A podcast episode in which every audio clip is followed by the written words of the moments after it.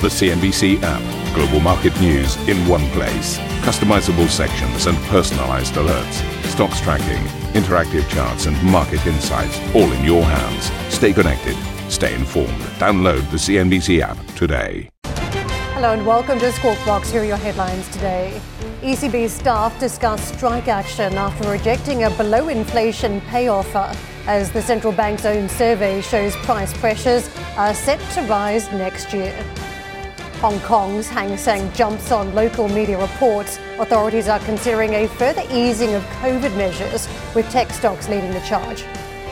Crude prices recouping a little bit of their losses after sinking to their lowest level this year, way lower than they have been at the start of the war, whilst China's President Xi Jinping starts his three-day visit to Saudi Arabia in a bid to boost ties with the region. The S&P 500 posts its fifth straight negative session as rate concerns cloud the outlook while consumer borrowing climbs. But National Economic Council Director Brian Deese tells CNBC the economy is still robust. The United States is incredibly well positioned to be the place where investment, productivity and innovation happen.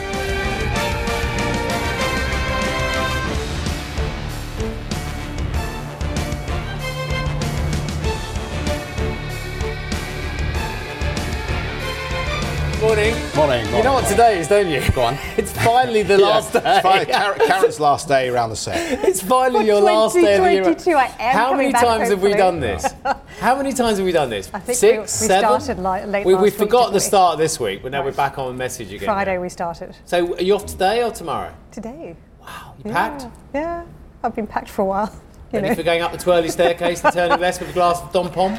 Well, one likes to be comfortable.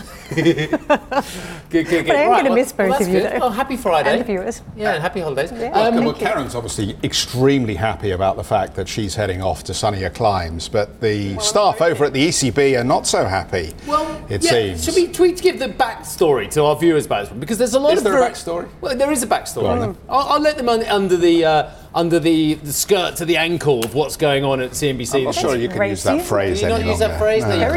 Didn't it used to be in the... What's that? In the bad old days. In the bad old days of misogynism and so on and so forth. No, like, a bit further back than that. The 20s, yeah, exactly. It would just be showing an ankle, wasn't it? Yeah. Can we not say that? I'm not sure what we can say these days. Most of it seems to be off limits. We've had a strenuous debate with Mike and the team and Britt and Dave and everyone about what our headline stories are today, because there's a lot of really interesting news out there, as there is every day, but there isn't a kind of killer story. So Jeff won. Well, I don't know if I won, but I just thought that this story, it has everything. It has human drama, it has markets, it has financial statistics. We'll get to the Kardashians later, because I believe there is a story about the Kardashians a bit later on. But I mean, this is delicious, isn't it? You know, we talk a lot about inflation and its impact on workers, and there's industrial action breaking out everywhere at the moment, and it's not just in Europe. It's not just in the UK, it's in the United States. Even some of our colleagues at the New York Times are now walking off the job because they're not happy about the pay settlement. So do we call it the mince pie indicator, not the McDonald's indicator? It's right on Christmas. It's costing them more to buy mince pie. They're going to get a smaller mince pie as a result of what's happening around the cost of living crisis. The British trade union leader. Festive way of looking at it. Well, there's another festival. The British trade union leader who is most vilified by government... Mick Lynch. They're calling him Lynch the Grinch, which just carries on with your Christmas thematic. Go on, tell people the story. All right, here we go. Staff at the European Central Bank are apparently threatening to go on strike after refusing a pay rise offer of just over 4%. That is less than half the rate of inflation in the Eurozone.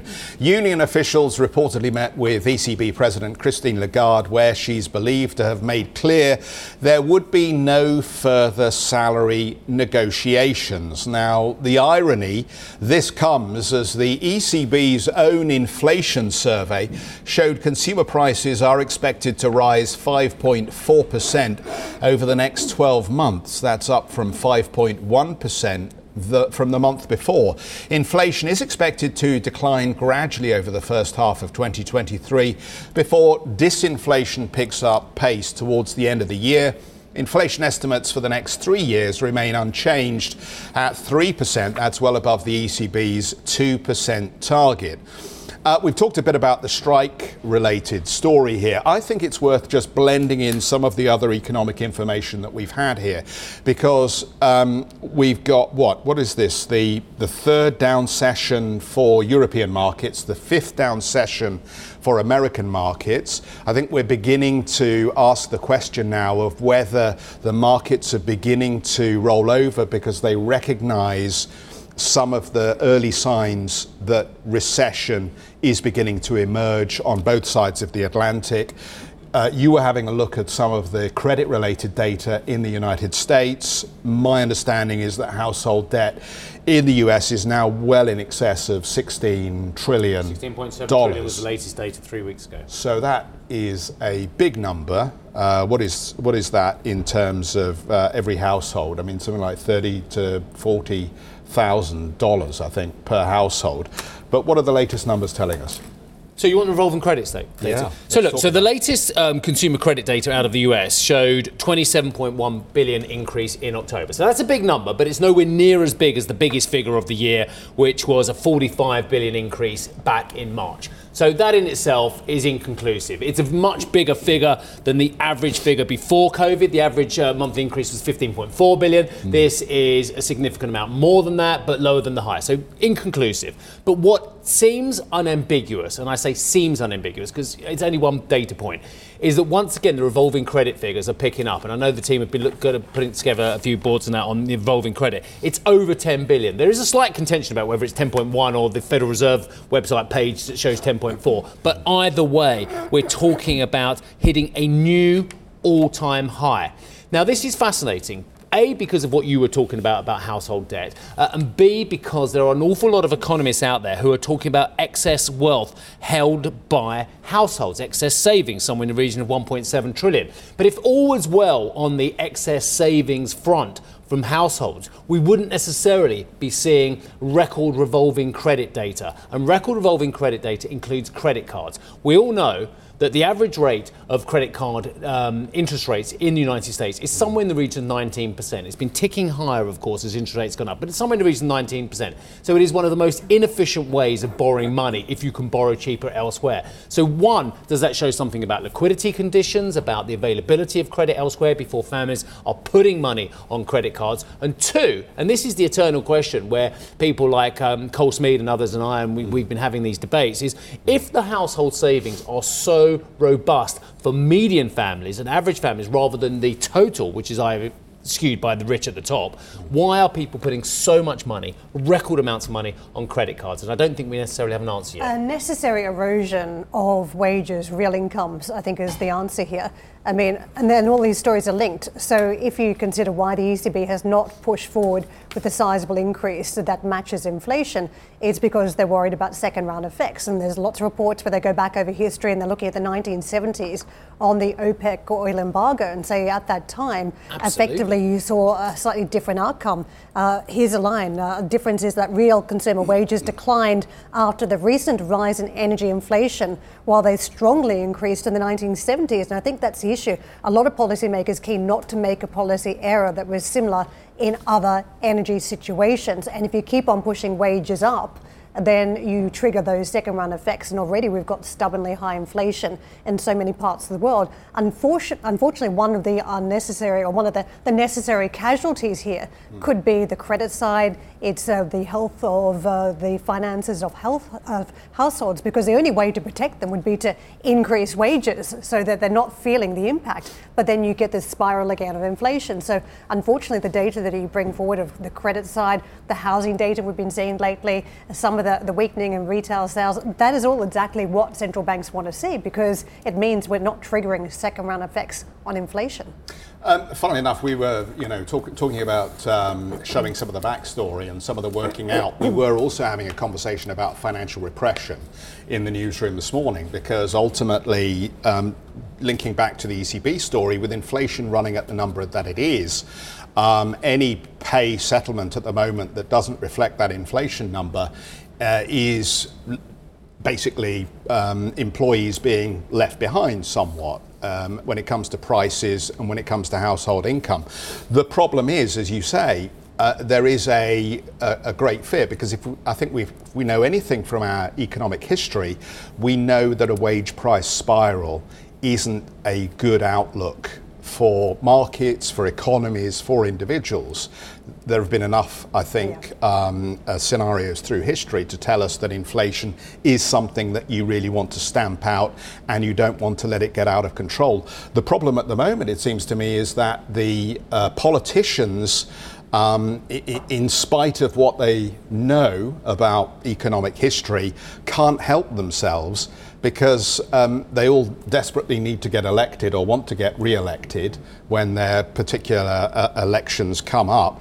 And the one way to do that is to give money. Largest, yes. To consumers, to try and fill the gap between inflation and where we are on pay. And the problem is that we also know from our economic history that that doesn't necessarily work. It only fuels that wage price spiral here. And the other thing we know from our economic history in the 70s is that price controls don't work either. And yet it's where a lot of politicians are going at the moment, because they think, like King Canute, you can hold back the tide by just implementing a price control that everybody then works around. Which takes us to the point, are we looking at a policy error? Because I think that's what the markets have been responding to this week, instead of all the good news that perhaps things are not as bad as we thought, and maybe we've got some sort of Fed moderating the action on interest rate increases and a bit of the Chinese reopening story. I think investors now are going back to where they were earlier in the year, worried about some sort of policy mistake, that we're not going to have that Goldilocks recession, not too hot, not too cold, just enough of a slowdown to reset the equation. And I think there are question marks around that. You're seeing that what will come back into the markets as we look to close out 2022. And I think investors are right to ask that question. How much can you tighten an economy? I mean, inflation in the United States is coming down slowly at this point. That could again be put into question when we get the next CPI print of the unemployment levels, if they go up to 5%. I mean, what does that really look like in terms of delinquencies for banks and across the system? Is that going to be a soft recession or not? Is it going to be much worse than that? Yeah, but we tried to ask about delinquencies of a ratings agency last week, and the gentleman in question refused to give us the view. They said, oh, well, they could be as low as 4%, the delinquencies, but they may go up as high as 12%. Well, I said, well, that's useless for a start. That doesn't help us. So come and tell us what you think. Well, these are just our range of scenarios. So 4% delinquencies, pretty much historical norm, 12%, bit of a crisis, and represents a cyclical trough as well. It was the rating agencies refused to kind of help us out on that one as well. So maybe someone more useful on the ratings agencies will come on the show and tell us what they really think about that. Because I agree with you, double-digit delinquencies in corporates is a real and dangerous proposition. And the whole corporate debt market is something we're concerned about and should be concerned about. It is a great canary in the coal mine for greater problems elsewhere in other markets and broader in the economy. But again, the area, if we're going to make this a broader conversation as well, the other area we should all be worried about at the moment, and this show has consistently tried to look into, and we're getting kind of a straight bat response from a lot of people in those markets, is private sectors, not the public markets. The public markets are showing very well, as you mentioned, with the markets going down on a daily basis, what they think is going on with recession indicators. The private markets are very glib about it. These property funds, these REITs as well, they're very glib about it. The VCs, they're very glib about it. The private equity market, they are glib about it. Actually, those markets need to revalue, and revalue fast, because the worry is that it's not only themselves they're going to hurt, it's all the pension funds that have invested into them. Yeah, absolutely. I mean, just to remind people who maybe haven't following this very closely, in the very low interest rate environment we've had, institutions have tried to improve their return by stepping outside of the public markets. And we've had a lot of guests on who've talked about the opportunity in alternatives. Well, that represents property, it represents lots of other areas of the public markets that you don't necessarily have to market on a daily basis. The problem is, as you're pointing out here, people will have overpaid in those days of near zero interest rates, and now there will be a repricing as interest rates rise, and that may have an impact on other parts of the portfolio that are in the public markets as well. So be very aware that there are two things here. There's a duration mismatch and there's a liquidity mismatch potentially here. I don't want to be incredibly negative, though. There is one way we get out of this, and it's productivity ultimately. And there was a slightly better bit of data yesterday on US productivity, which suggested perhaps that productivity is picking up here. And just to mention another story that we may get into a little bit later on, apparently Elon Musk has his own plan for how Twitter improves its liquidity and productivity. You sack half the workforce and then you put beds in to get the remaining half to work twice as hard and sleep overnight. Or maybe that's not the plan. Plummeting for that? That's not the plan, apparently. I read a line. Oh, you can't sleep overnight in the offices? The hotel room. No, well, I don't know about that, but the hotel rooms that have been created in the offices in former conference suites may not have permitting for a change of usage, which matters. Right. This used to be part of history, though. You know, you think of entertainment industries, we used to always have beds on site somewhere because it was... Absolutely. What kind of entertainment industry are we talking about, Karen? Television, where you worked all sorts of strange hours, and some of it were double shifts because you were the face of a network, and effectively you had to pull a morning shift. You had a bedroom in the office. There were definitely beds around to lie, have a nap in case you were doing both ends of the day. Absolutely. Really? There is a story, I think, going back into the mists of time at CNBC about a boss turning up for a tour of the office and finding someone asleep in an editing suite, and that I don't remember that playing particularly well, to be honest. Who was it? Right, let's not mention the name on air, even though the director's shouting it in our ear at this very moment. Is he? That one will remain a mystery. I didn't even hear what he said. Good. No, he's not reiterating it, no. Okay, all right. The CEOs of two Wall Street banks, big banks at that, are warning of a slowdown amid weaker consumer demand. Check out CNBC.com. Also coming up on the show, reopening stocks catch a bid in Hong Kong on reports the government may ease COVID restrictions. We'll discuss. And for more on potential strike action at the ECB after that below inflation pay offer, as well as the latest on COVID curbs easing in Hong Kong and China, you can check out the Squawk Box podcast.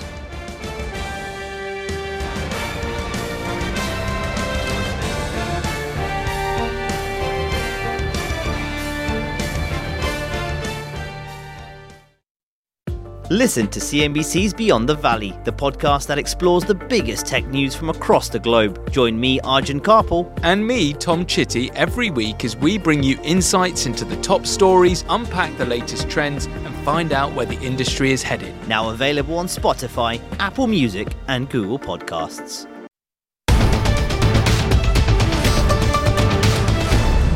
We have a line crossing from Shanghai at this hour. Shanghai city authorities will from Friday stop requiring COVID test checks for restaurants or entertainment venues. So you can go into some of these entertainment facilities now without a test as of tomorrow. So exciting news for Shanghai residents, no doubt. Meantime, let's talk about some of those other restrictions. Hong Kong's government is reportedly considering scrapping its outdoor mask mandate and shortening the isolation period for people who test positive for COVID-19. According to local media reports, positive cases and close contacts would be subject to 5 days of isolation, down from 7. Any loosening move would be in line with measures announced in mainland China yesterday, less than 2 weeks after protests against Beijing's handling of the crisis swept across the country. China's National Health Commission will hold a briefing in little under an hour's time. A look at markets. The Hang Seng at this hour, you can see, is stronger, 2.6% higher. So the index bouncing at this point. Technology names. Let's just see the makeup of those stocks and the contribution that we've got. It's solid, isn't it? Bilibili outpacing most, double-digit gains, 18%, but still very solid numbers on JD.com, up more than 5%, Meituan more than 6% in the green. And to Macau casino stocks, there was a lot of trade in these around some of the recent changes. Wynn Macau soaring 20% higher. Some investors no doubt happy to put bets on that based on this trade just in one day alone. SJM Holdings, another big mover, up 10+. 5%. Got to say, I see the big moves, but I do worry if there's a liquidity problem if they're moving that aggressively on these tentative stories. Xi Jinping has begun his three-day trip to Saudi Arabia in what China calls an epoch-making milestone for China-Arab relations. Well, let's see if it is an epoch-making milestone with Dan, who joins us now. Dan, good morning to you. Hi there, Steve. Well, on Capital Connection earlier today, I asked one of our guests if he believes that President Xi sees opportunity in Saudi Arabia's recently fractured relationship with the United States, and the answer to that question was a resounding yes, because I think you only need to look at the optics of this trip to give you some insight into exactly just how warmly Xi was received here. Saudi Arabia seems more than happy to welcome President Xi with open arms. We saw fighter jets from the Royal Saudi Air Force escorting Xi's plane through Saudi airspace when he arrived. We saw aerobatic planes with green smoke trails greeting him when he landed. It's certainly a far cry from that really awkward fist bump that we saw between MBS and President Joe Biden when Biden was in Saudi Arabia earlier on this year. And that is a contrast that perhaps the Saudis would like to demonstrate here. It's a message to Washington that Saudi Arabia is willing to embrace strategic partners like China for the betterment of its economy and society in areas like trade, security, investment and business deals and beyond. Of course, we know that Saudi Arabia is the biggest US ally in the region. It is China's top oil supplier. And how the Americans react and respond to what they're seeing unfold before their eyes right now remains to be seen. President Biden has said that he doesn't want to cede US influence to Russia, Iran, or China in the Middle East, but he has few options to respond, you could contend. So how all of this shakes out from a geoeconomic perspective remains to be seen. What we're told, though, is that we will see significant deals, trade deals, coming out of this meeting worth in the order of about $30 billion. We're yet to get more detail on exactly what that looks like. And of course, President Xi is also underway with other summits taking place across, involving other Arab leaders from across the region as well. So a deepening of ties from China into Saudi Arabia and the rest of the Arab world unfolding right now, guys. Dan, terrific coverage. Thank you very much indeed for that. And you lead us neatly into our conversation with Dr. Chen Shaolin, Head of International at Crane Shares. Nice to see you this morning. Thanks for joining us. Maybe we can just pick up on that point. How critical is this trip, do you think, to the Middle East as far as the Chinese government is concerned? Very important in many ways. It probably marks very important milestones for China and between Arab countries in many ways, because I think, Karen touched base on early on the reopenings. This is a very critical moment for Xi Jinping. This is Xi Jinping's third international overseas trip for this year, or since 2020, I'd be honest with you. That actually shows Xi Jinping's move to restore his international or global leadership in many ways. That's number one. And number two, when People's Republic of China, mainland China, founded in 1949, this is the first ever, the highest level of diplomatic events between Arab countries and China. So you can see from a political point of view, it is very important milestones between the two. Economically, you could also mark is very important because China has very high trade or bilateral trade with Arab countries in many ways. I think last year they recorded highest level of the trading, probably around $300 billion altogether between the two. And also China imported half of the crude oil from Arabs. Right. And so as I look at this and I look at maybe the diplomatic nuances, does this send any message at all about Beijing's attitude towards Russia at the moment, and perhaps a falling out of favor because of some of the nuclear threats that have been made by President Putin and various other Russian officials? Is this trip about showing the Russians that China has other friends that can supply energy? I think this trip is less to do with China show Russia or the rest of the world. It's more of China itself focus on how it's looking for strategic partners in the rest of the world. I tell you a couple of examples. For instance, in this trip Dan mentioned early on, the $30 billion trade, that includes infrastructure, information, new energy, new technology. That just shows China is actively looking for partners in economic, terms across the world. If you remember, at the Communist Party Congress, Xi Jinping made an announcement or made a reiteration saying China will continue to focus on the One Belt, One Road initiatives. This is the, I believe, we will see how the deal get reviewed in a few days. I believe it will be heavy emphasis on Chinese corporates to go outside of China to build the infrastructure upgrade needed in the Arab countries. So I think it's more of like how they can export the expertise of Chinese domestic economics skills to the international world rather than anything else, in my opinion. This trip coinciding with this reopening theme now in China that the markets have been moving on all week, and the view was that it was going to happen fairly slowly, but the announcements have been coming very quickly now. We just mentioned the Shanghai one, but not having any testing going into facilities that quite frankly had a lot of testing previously. So how do we think about the pace of reopening from the Chinese? Is it going to be faster than people expected? I would agree with you, Karen. This will be a gradual and sequential process. But why the announcement come out again after 3 days when they remember when they initially announced the relaxation was in 11th of November, right? And now 3 weeks later, they announced another optimized 10 measures.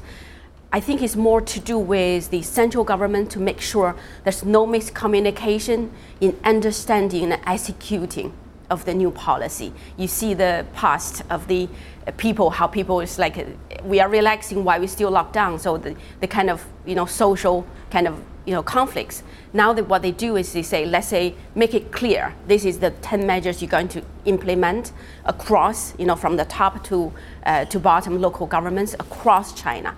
But I think you're absolutely right. They make sure the policy message is very clear, but they will leave the local government to implement them.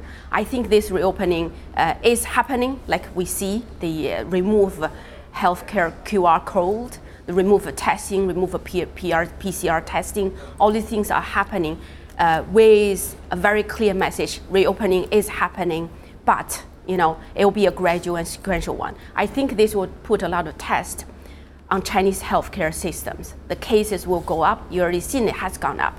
I will test the system if they are managed such situation well. Also, the elderly people, how they're going to roll out the vaccination for the elderly people to reassure a full reopen is down the line. If we could just stretch to the politics here and what sort of threat the reopening poses to Beijing authorities and President Xi himself, because many of us are trying to reconcile how you go from one very strict policy to something that mimics the West for an authoritarian government. How do you do that U-turn without losing face or a sense of power over the people?